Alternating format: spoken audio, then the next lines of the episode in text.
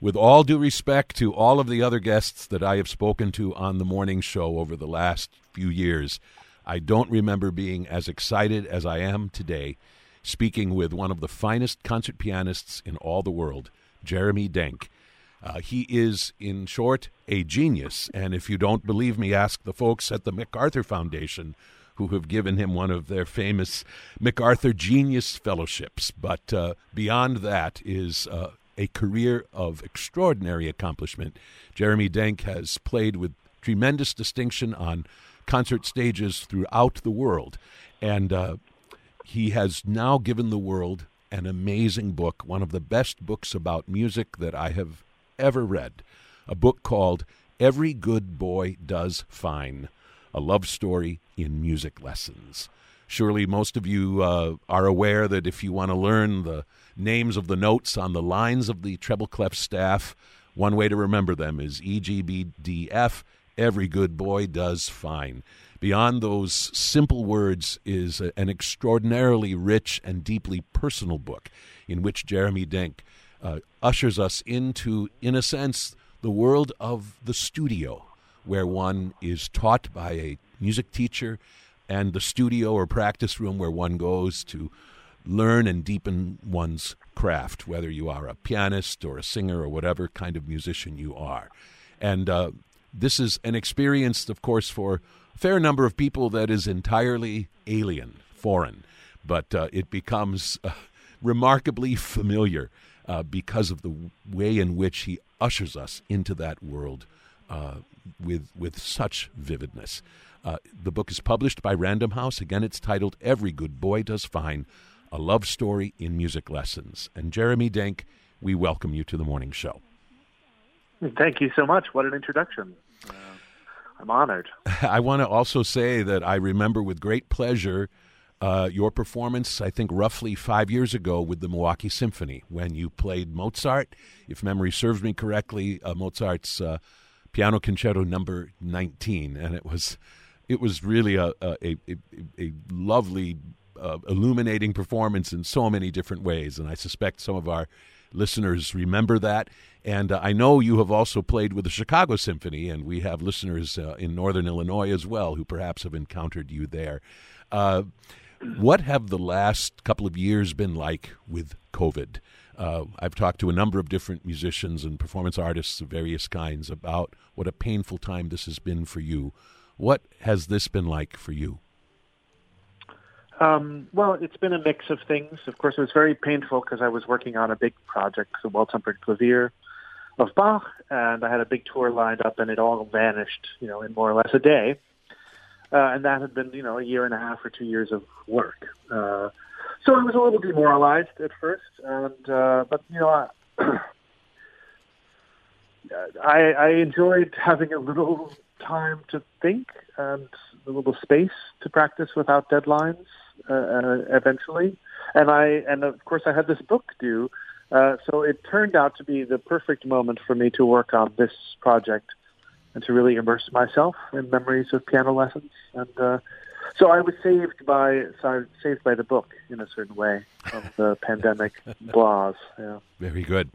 I read the essay that you wrote for the New Yorker magazine. I think that was back in 2013, um, which, in a sense, is a precursor of of this book. And in that, you talk about uh, several of your p- most important piano teachers, and one in particular that we'll talk about at some length.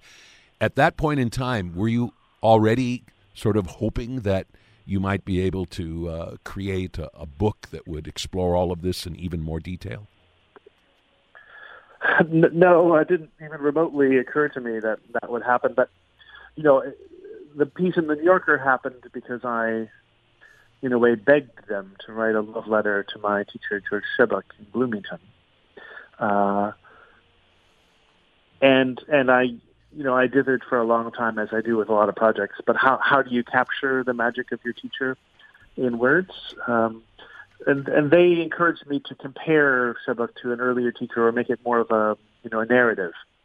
So it turned out to be basically two teachers, right? A story of two very different people who were important influences on me, and I, you know, when I finished it, um, it, it got a lot of readers. You know, people, people, even like science people I know, you know, they they were moved by the sense of mentorship and these really fraught relationships that we have with our teachers, and how to deal with their influences and when you have to sort of shake them off, and when you, you know, anyway, that I was amazed by the response that that piece got, and, and of course, even more amazed to get a book deal out of it. Hmm. How much writing have you done? How much writing, serious writing, did you do before that piece appeared in the New Yorker? I mean, is this something that you have all along enjoyed doing, even uh, while experiencing the gauntlet of a professional music career?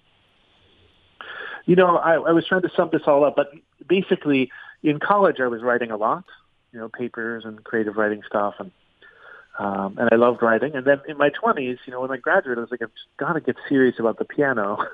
I'm just going to practice, you know.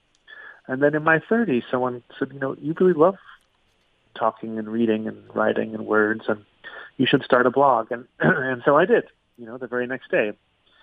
And uh, and it, it felt like a release valve for all kinds of emotions and thoughts about music and life that I had been keeping pent, up.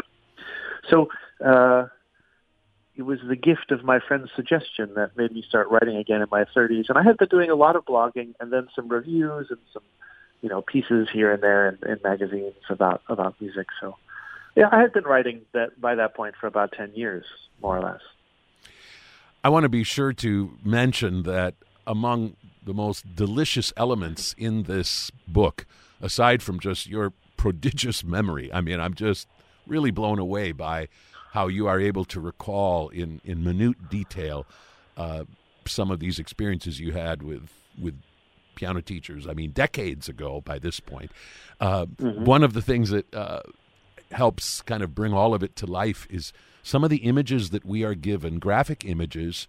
Uh, of your own writing from some kind of musical notebook that you must have been keeping back in your childhood.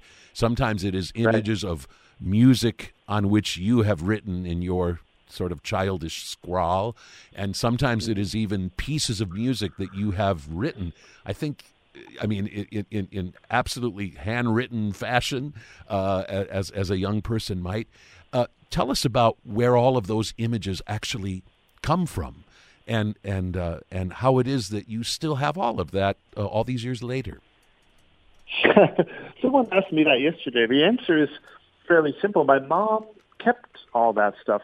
My my, my piano lesson notebook uh, from my you know like teen early teen years. Um, of course, you know that just stayed in the closet forever and ever.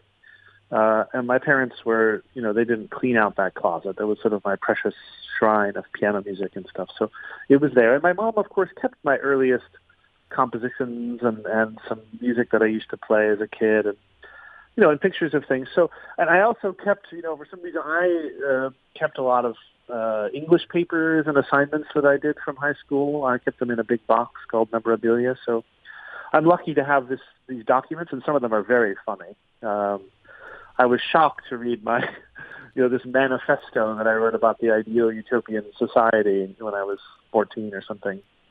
Uh, which is mostly about time management, which was always a problem for me then and now. Yeah. Hmm.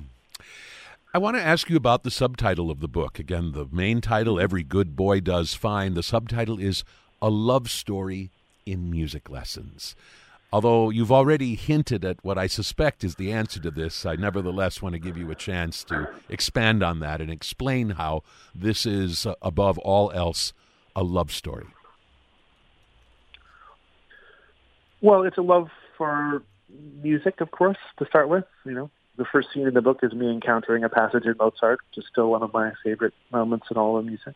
Um, but it's also probably more deeply about these incredibly intense relationships that I had with teachers who who were in a way closer to me than my parents and and my fr- my friends. I didn't have that many friends in junior high and high school. Some, um, but but you know the the way that also like certain teachers revealed to me things about music um, made me feel a love for them that was that was deeper than almost any other relationship in my life. you know, and and and I tried to write in the book about the you know my incompetence at, at interpersonal relationships during that period. Meanwhile, I'm pursuing kind of single-mindedly this love for music, you know, under the guidance of my teachers. Um, and I hope that that people feel that sort of contrast of, you know, uh, emotional intensities of different kinds bouncing off each other uh, in in my life. I think that's an experience that a lot of music students have. You know, they get incredibly drawn into a teacher, and and it's wonderful, and then it's dangerous. Mm-hmm. We're speaking with Jeremy Denk, one of the finest concert pianists in the world, and a fine writer as well, as evidenced by this brand new book that has just been published by Random House called Every Good Boy Does Fine a love story in music lessons, in which he explores, among other things, uh, not only his life as a musician, but also uh, the powerful relationships that he has had with an array of piano teachers over the years, beginning with uh, his very first lessons that occurred uh, back when he was, I think you were six years old when you first started playing the piano. Is that? Yeah, a little, almost six, I think. Yeah, mm-hmm. Somewhere around there. And of course, your teachers are a wide array uh, from uh, people who had been concert pianists themselves to uh, to teachers who are more the, the ilk of, the, of what one might find in a small community, um, earnest and devoted, and and doing the very very best that they can. And uh, it's it's ex- an extraordinary experience for us to meet each of them. And I appreciate the affection and respect and appreciation with which you talk about each and every each and every one of them. Uh, I wonder if uh, if you could just kind of talk about what it feels like to write about not only yourself but also about real people and and real people with with both uh, admirable qualities and some that are not so admirable. And I wonder, it just feels like a uh, unfailingly honest book. Was it harder to be, in a sense, honest and frank about your teachers as it was to be honest about yourself? Um, well, I guess I felt from the beginning that that was the only kind of book I was really interested in writing. Uh, there are a lot of beautiful classical music memoirs that tend to sort of focus on the glamour and the, you know the successes and and joys of music. Um, and I wanted to write something a little closer to how it, you know, it felt at the moment. And and I feel a little guilty about, you know, talking about, for example, my teacher at Oberlin, who was a wonderful pianist and a wonderful teacher, Joseph Schwartz. Um, but we were the wrong match at the, you know, wrong time, right? He was too much like my father, something, something, something. You know, it just was. I needed something else, and I couldn't quite figure out what that was. And I was 16 years old, and you know, I found myself rebelling against him. I decided to write the book uh, as write about the teachers as I saw them then, not as how I would think about them now, if that makes any sense. Uh, and and that includes including you know the bad breath of one of them, you know that kind of thing. The, the really weird details that become such an important part of of your music teacher uh, experience when you're a kid. Um, and and probably you know, and I, probably things that mattered more now or, or, mattered more to you then than matter to you now. That's right. You know, for example, like I talk about Lillian Livingston, my teacher, you know, from my age of more or less seven to ten, and she made me cry more or less every lesson. Uh, you know, after or before in anticipation, she was she had a lot of you know standards, and she kept you know yelling at me about certain things, and and now I've met her more recently, and she's really fun and funny and, and wild and and not at all intimidating, you know. Um, so I wanted to capture that, you know, the youthful experience, so that you know parents and students can all appreciate the way that music teaching actually feels, how how scary it is um, at times, and then of course at times, you know, like the best thing in the world. I I was touched by a moment that you don't spend a lot of time talking about, but the fact that, if I remember correctly, your first teacher, in effect, handed you off to a more advanced teacher because mm-hmm. your your gifts warranted that and uh, the same thing happened to me. I'm not saying my gifts are yours, but but I mean, but as a young pianist, uh, one of my first piano teachers essentially did the same thing, and and I don't mm-hmm. think I appreciate it at the time. I think I appreciate it more after thinking about it and reading your book. How what an act of generosity that is. Uh, that not all piano teachers are probably capable of doing of taking a gifted student and handing them off to, to somebody else to work with because they believe and probably rightly that that other teacher is going to be able to take them someplace that that that uh, that the first teacher perhaps cannot. Yeah, there was a that was a beautiful thing. I, I you know, of course, didn't quite understand it all when I was a kid, but my I think my parents definitely appreciated the generosity of that, and they appreciated also, you know, the the teacher is trying to tell them, here you've got somebody who could be a, a musician, and you need to um, devote some resources to cultivating this ability. I also appreciated, uh, brought back such memories of my own piano lessons of long, long ago. Uh, I think this is when you're talking about uh, uh Professor Leland from New Mexico State, who uh, yeah. was one of your teachers. I don't think that's before you were in college, but uh, but uh, he was yeah. your teacher when you were relatively young, and you described the way in which he wouldn't just sort of paste a star on a given piece when you did well, but uh, but actually he would create sometimes rather elaborate illustrations to convey exactly uh, sort of the depth of his feeling about how you had succeeded, and once in a while how you had actually maybe disappointed him. Uh, describe to our listeners what I'm talking about. well, I think he figured out very early on that I uh, I would need humor somehow to be inspired uh, and and productive. So uh, he, his wife was also a, a piano teacher for kids, um, and she had these little stars, you know, paste on stars that she put on people's uh, music when they did well. Um, and he would draw. So he started drawing stars in my notebook. You know, he was a good drawer also. And you know, if I played well, it would be like a Superman star, you know, beaming with pride and a smile, sort of chest out or whatever.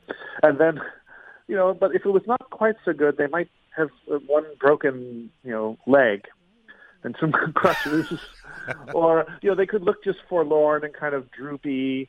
Um, there are all kinds of things these stars uh, would be, but if it was really bad, um, he he once drew a slug for the sheer level of uh, in inattention that I had. And once he, you know, we had these poisonous red centipedes in New Mexico where I grew up, and he drew one of those. It was very hairy and disgusting. Uh, and that was, I think, the worst week of lessons that I ever had with him. As you think about what you were like as a youngster, obviously with tremendous promise right from the start. Uh, is it easy to trace kind of a single line in terms of where you were and where you ended up, or in, in, in terms of what needed to improve about your playing, what you needed to work on the most? Is that a fairly sort of steady line, or were the issues that affected you and that needed to be addressed did those actually vary, maybe even wildly, uh, as you grew into adolescence and eventually into young adulthood? I think it's fair to say, you know, there are some linear aspects to it. You know, you you build the muscles slowly but surely. You know, certain kind of skills when you're a kid, but but in another sense, your needs change wildly. Maybe especially when you get to college. You know, you start paying attention to one thing, for example, rhythm, or you know, or or clarity of touch or whatever you start paying attention to. And then you go overboard, you know, as we all do in life, and you have to start paying attention to other things. And, and I and I hope in the book people read it. You know, you need different kinds of teachers at different times. You know, Joe Schwartz might have been a great teacher for me. You know, seven years later because he had such a beautiful, you know, lyrical approach and a, and a, and a beautiful frame of the hand. But but it was the wrong thing for me at that moment. Uh, and uh, you know, I ended up really being drawn to this Norman Fisher, who was a cello professor, who was trying to teach me about character and how to animate, you know, pieces of music as if I was an actor, you know, as if I was Laurence Olivier or something, trying to become the character of the piece, the, the composer, moment by moment. And that lesson became so powerful for me, you know, and I really I drank it up, you know, like, like crazy. And, and, and then and then it was too much again. you know, so I would say it's both a linear process and a wildly changing, very emotional and very um, capricious process. Right. Uh, the act of learning. Yeah. At one point, and and uh, honestly, I don't remember if this is in the book or in your New Yorker piece, perhaps in both, but. Uh, you you you describe what you call at one point the various species of teacher the holistic nurturers and the sarcastic beraters, the belittlers, the analyzers, the gym coaches, the old hands who believe yeah. that musicianship can't really be taught. I mean, uh, I mean, the teachers come in all stripes, and, and I think you are mostly saying that there's probably a, a, a role for all of them to play. There is not just one kind of teacher when we're talking about piano teachers that is the best kind of piano teacher, and maybe not even a single teacher who is the best teacher for that particular student.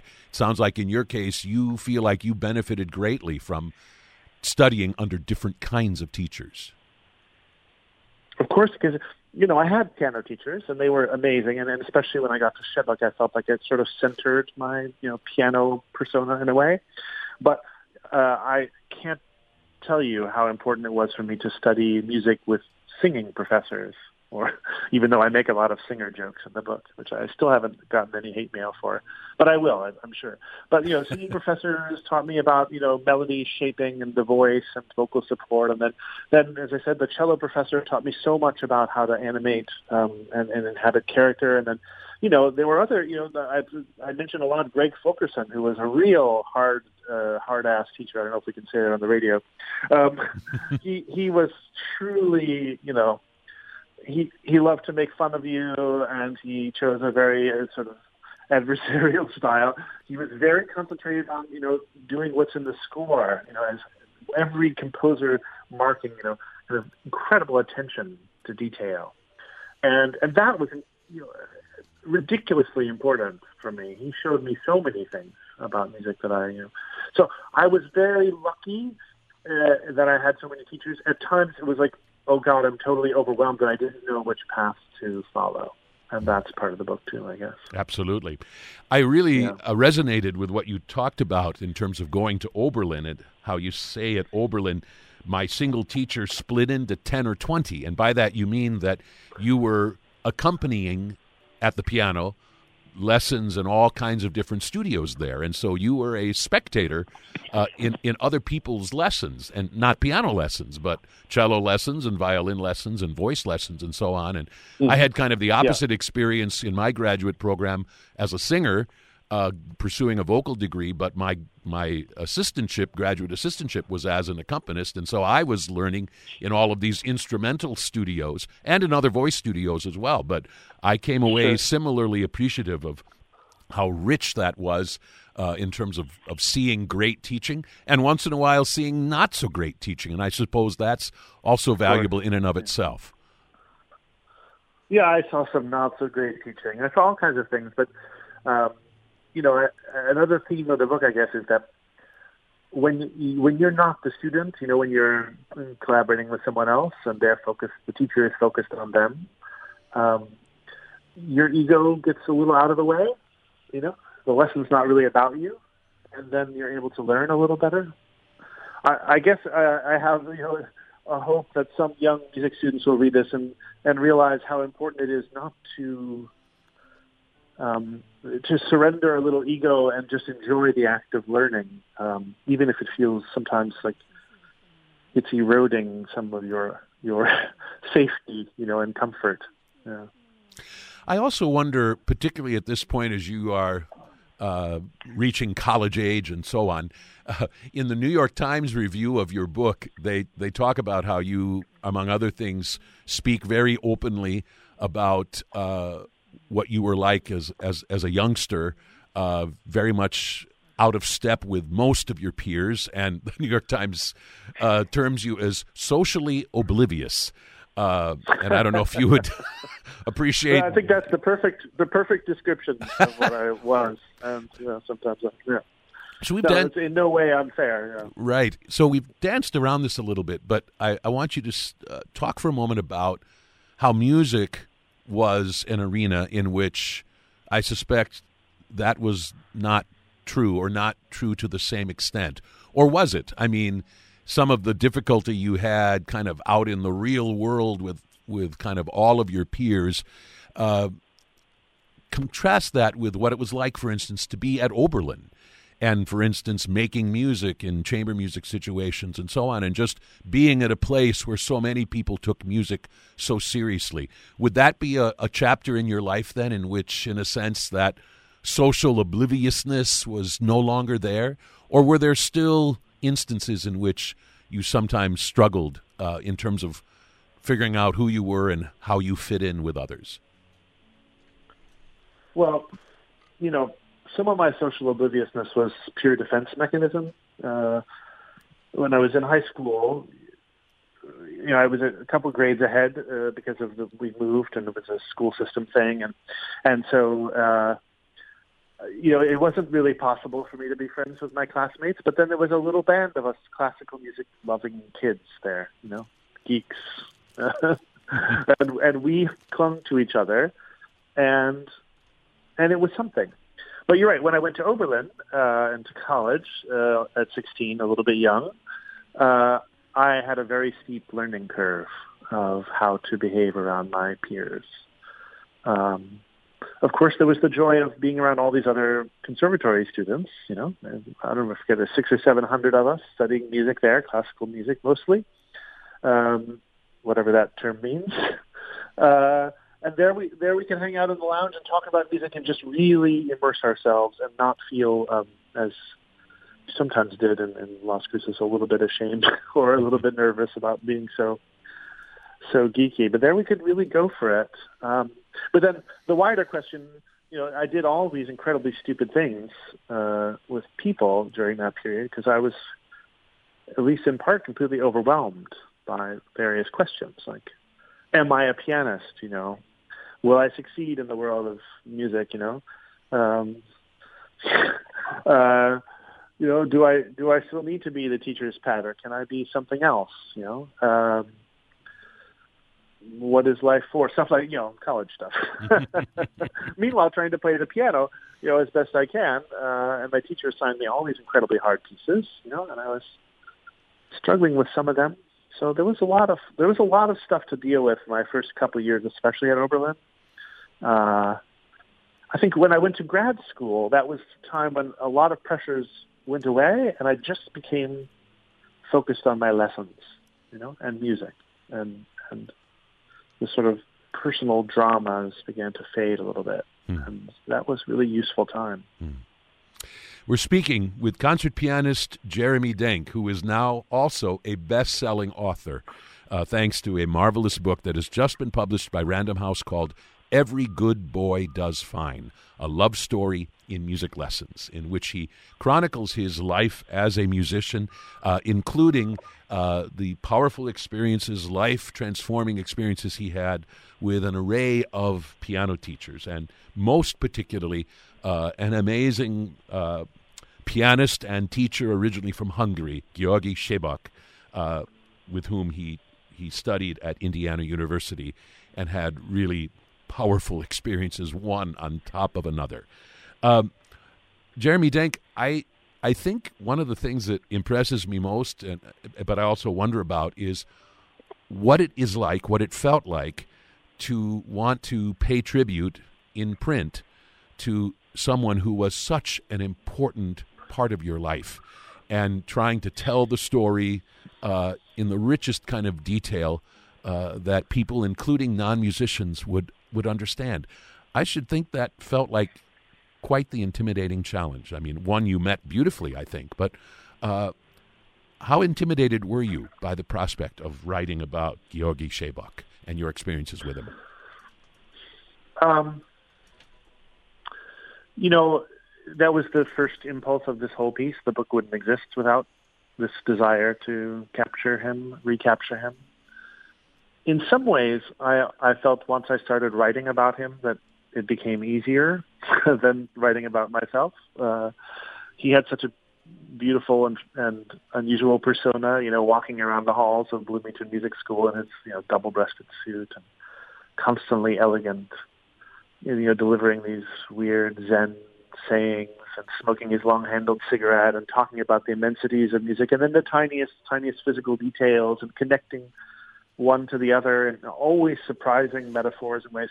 So it was kind of an endless resource of joy for me to remember those lessons, uh, both the wonderful things and a little bit of the heartbreak of, of feeling, you know, as with all your teachers, that you disappoint them at times. Um, yeah, and, and you know, you, you could spend. I, you know, broke my heart also to have to leave out. You know, eventually in the final book, we left out a you know a couple beautiful scenes of, of him teaching, but I put so much of him in there, and I I do hope that I managed to do him some justice as a as a musician and a person. One of the things he said about you at one point in the time you studied with him is uh, to you, he said, The problem with you is that you are a perfectionist. Uh, those words might not make sense uh, to somebody from the outside looking in, and maybe even to certain insiders. Uh, they might believe with all their hearts that this is all about perfectionism, uh, that perfectionism couldn't possibly be a, a counterproductive thing. But clearly it can be when it comes to the piano. In what way were you a perfectionist, or in what way were you demonstrating perfectionism that was a cause of concern for your teacher, György Sebők? As always, I think his word choices were very specific. He didn't say I was too perfect, which I certainly wasn't uh, at the piano. Um, a perfectionist meant that in my desire not to miss any notes or just stay, you know, exactly so and you know, do my best and escape criticism, I uh, wasn't allowing myself some freedom of music making and sound, and you know, I wasn't allowing the music to breathe through this desire to stay on the track. You know, uh, I think that's a, a. He also struggled with that issue in some ways, and he always said that his favorite moment in a concert was when he missed the first note. So then he could say, "Ah, now I can actually make music. I don't have to worry about being perfect anymore." uh, you know. Uh, that reminds me of one of my favorite moments, which is when uh, uh, when Horowitz returned to the concert stage for the first time in something like 13 years. Played at Carnegie Hall in 1966. There is a live recording of that and he sits down at the piano. I think Bach is the first thing he plays, and his hands come down in this ugly tangle of wrong notes. And I, uh, whoever had managed the concert nearly had a heart attack backstage. And then from there, it was sublime. It was almost as though right, right. he got all of the nerves of that occasion out of the way and played so beautifully. You describe your yeah. first lesson with uh, György Sebők uh, as being one in which uh, the whole point of it was, in your words, to ennoble the art of practicing. Describe what he mm-hmm. did with you in that very first lesson, in which I think you played Brahms. What he did that was, in, in a sense, going to open the door to a different kind of practicing for you. Actually, I played, um, which was a very uh, chutzpah-filled thing for me to do. I played for him a Mozart sonata in C minor. That's very stern. Uh, and it was the first piece I'd heard him play, maybe you know five months earlier uh, in Oberlin. Uh, and the first thing he did was walk over to a drawing of Michelangelo that he had on his wall, and he started pointing out, you know, darker lines and fainter lines and all kinds of different lines that Michelangelo used to create this beautiful, beautiful image. And and you know, as you may know, Mozart uh, is full of rests, right? Little places where the music stops and then the next bit of music begins, and and he was trying to show me how all these different pauses between the musical moments should be different. Some of the lines were darker, some of the lines were lighter, and the whole essence of Mozart, in a way, was to sort of hear the meanings of those silences as they moved from one character to another and that I should spend more of my time practicing listening to those silences, you know, hmm. rather than obsessing about the notes. Yeah? Well, that's I guess that's a way of ennobling practicing, right? Creating a new purpose for it, and sort of also using practicing to think about the, the style itself. You know, what is Mozart trying to say? Um, so that was classic Sebők, and I it compl- almost completely went over my head at first, and only later I'm able to really reconstruct what he was what huh. he was after. Yeah. I'm yeah. conflating that, I think, and I remember that now, but I'm conflating it with another experience in, in which you sat with him, and I believe you were playing that majestic opening to the Brahms Second Piano Concerto, one of my favorite oh, right. passages of all. Uh, right. and, he, and he had you do something that was really out of the ordinary. Uh, do you remember what I'm talking yeah. about? Yeah. That was in a master class in Oberlin. So ah. I was talking about my first lesson with him in, in Bloomington. But you're right. I played Brahms B flat concerto, and he had me. I had to I had to enter with a kind of a big bass note leaping up to a chord, and then and again and again, and he had me envision the low note. He had me shut my eyes first of all, and then imagine the low note that I was about to play. And then he's like, also think about the, you know, it's an F, and think about the E right below it and the G flat right above it, and sort of go over the contours of the keyboard in your mind there, you know, and then without opening your eyes, just throw your arm down and play. Yeah? And what do you know? When I played it, it was first of all the right notes, and it had this depth of sound and confidence, you know, that was that was missing before. And what he was trying to show me is that I had, you know, all those years of practice built up a subconscious understanding of the keyboard. You know, I knew where the notes were, and I just had to get out of my own body's and mind, my body and mind's way to find that. You know? Um, and and it made such an impression on me, and it, it so instantly changed my sound. And everyone said, "Oh my God, that was amazing!" And on the basis of that, at least in part, I ended up going to study with him. Hmm. You, of course, had many uh, important, uh, fruitful years with him. it's interesting. At one point, you say, "I was so dazzled by Sebők that I sometimes." Uh, didn't pay attention to what he actually said. I think that's a really interesting uh, observation. I suspect yeah. that that happens yeah. more often than we realize, where we are so thrilled to just be in the presence of somebody that we venerate to such a degree that perhaps that once in a while gets in our way of our capacity to to take in just the nuts and bolts of what they are having us do. Was that a, yeah, a, that was, a serious issue?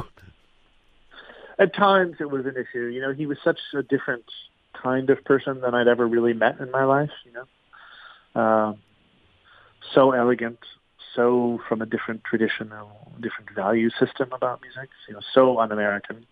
Uh, uh, so tasteful, so concerned with questions of taste and never doing too much, you know. And then he had all these, you know, he had the cigarettes and the aura and the sense of, you know, being uh, basically a mystic of the piano. It's true. Sometimes it was just so delightful that, you know, you thought you were, if you just imitated Sebők how he acted, that you were playing better, but that wasn't true. He got mad at me a few times about that too. I was playing Beethoven 109 for him one time, one of the last Beethoven sonatas, and I was playing sort of self-consciously imitating him. And I know this as a teacher now. Uh, sometimes that if you see the student imitating your mannerisms, it's totally horrifying. You know, it's like no, you can do some things that I suggest, but don't try to be me because that is a it's a dead end street, right?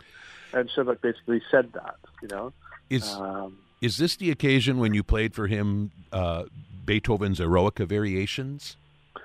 No, I played one of the, the different lesson, 109. Ah. But as Eroica, he was mad at me too for, you know, basically that. In that case, you know, I took an idea that he gave me about certain humorous aspects in that piece, and I ran with it so far that he was horrified by how um, uh, over irreverent it was. Right. You know, he he yeah. asked you yeah. Uh, if you knew the difference between character and caricature. And you say the room went silent, absorbing this elegant, lacerating remark. I had converted uh, high humor into low slapstick. And this is, I think, towards the end of your time uh, studying with Sebők when you began to realize, in your words, that our time had run its course. Explain what it was like when you ultimately returned to Indiana University to do some teaching there, and he was still on the faculty, and uh, and now you were peers. Uh, this was kind of an interesting shift of roles. it was very strange. I mean, we didn't see each other that much when I was also teaching in Bloomington. You know, uh, every so often he wasn't in town that much, honestly. Um, as I remembered from studying with him, he was often in Japan or or France or or Canada where he taught sometimes, and um, but we would go into faculty meetings, and there I would get to see him do some of his his famous Sebőkisms. One time, the dean wanted to uh, come up with a mission statement, you know, for the piano department, and people were trying to put up various possibilities. And I remember Sebők smoking, also illegally, and then, then he said, "Well, here it is. We want to teach excellent students very well." that was it. That was his lacerating, you know, satire of mission statements. Um, so I saw him, you know, I taught occasionally I'd play for him, which was a little bit difficult. Um, and and then we kind of stayed a little bit out of each other's ways for a while. But but I I would say it's fair. A lot of the things I taught students had been stolen from him. you know, you have to steal from the best. Of course, just because one is a superb concert pianist themselves does not necessarily mean that you are going to be uh, an able, uh, effective, even competent teacher. Uh, and yet, and nor nor do all concert pianists want to be teachers. Uh, what has been the draw for you in terms of wanting to do teaching, even as you have also uh, carried on this uh, extraordinary career uh, as a performer? I'm going to get in trouble for saying this, uh, but it's a it's a little joke that I like to say. I, I enjoy teaching like any other vice in moderation. Uh, uh, you know, it's very hard when you get really absorbed. I have a really hard time when I'm teaching, not getting totally absorbed in the lives and possibilities of the students. Uh, and and I use a lot of energy on it. So it gives me immense satisfaction to do, and then I can't do it too much because I get exhausted. Uh, and it's hard also to go back to playing, right? Um, the, the bonus is often when you're teaching your students, uh, as I do in the Music Academy of the West in the summer, often from I've been usually there for a month teaching really gifted young pianists. Um, you learn things from them day by day, and uh, and that's fun. You secretly steal from your students good ideas. Yeah. I think as a, as someone who primarily makes his his uh, living as a voice teacher, one of the takeaways from your book, which I am thinking so much about, uh, is when you say at one point, a teacher must destroy complacency without destroying confidence. And uh, there's the rub, because it seems to me that that is not a particularly simple thing to accomplish. Uh, what do you think about in terms of making that happen uh, with a given student? destroying their complacency, but preserving their confidence somehow? Well, you know, it, it reminds me. Um, each student you can sort of get a sense after you know a few weeks time of their confidence levels, you know, and what sort of criticisms they can take and what they might need at the moment, you know. Um, I wouldn't say that my my skills in that department are the best, uh, but they're okay. And you try to listen to the students' uh, psyche a little bit to see what's the best path forward. Um, I know Sebők probably did that with me a great deal. If he was ever mad at me, it was usually when I was overconfident, um, which is an interesting problem to have. Uh, sometimes I see that with students. Um, mostly the kinds of things I teach don't, um, they're about opening possibilities. So I don't spend much time berating them for, you know, having a memory slip or doing the wrong fingering or any of that kind of stuff. A lot of the students that I teach are, you know, that's sort of past that point. Um, I think it's a totally different and beautiful thing to be teaching kids, you know, in their when they're kids, right, and teenagers, you know, watching them try to become a master. Um, and that's a skill I wish I wish I had more experience with. You also say one thing no one teaches you is how much teaching resembles therapy. How have you done uh, with that aspect of it? yeah, and then you have to. I, think it's wise to cultivate a, a, at least one layer of distance from the from, the students. You know, to think about them. Um, it's hard sometimes. You know, a lot of times you feel that that some musical blockages, some musical blockages are just physical habits. You know, and some of them seem more connected to sort of personal blockages of one kind or another. And it's a very dangerous, you know, it's, you have to tread so lightly and carefully, and you have to really listen to the student also to see how they respond to their if suggestions. Your teacher, uh, Sebők, died in 1999, and you tell us that when you heard that news, the news felt like a warning not to waste my life and my time. Uh, mm-hmm. In the 20 plus years since, uh, how have you gone about doing that? Not wasting your life, not wasting your time. Uh, if anything, I don't take enough breaks, to be honest. But you know, I'm a very obsessive practicer and thinker about music, and, and also you know writing too in terms of communicating about music. So, um, it's almost impossible for me to to waste too much time, which is also a fa- also a failing.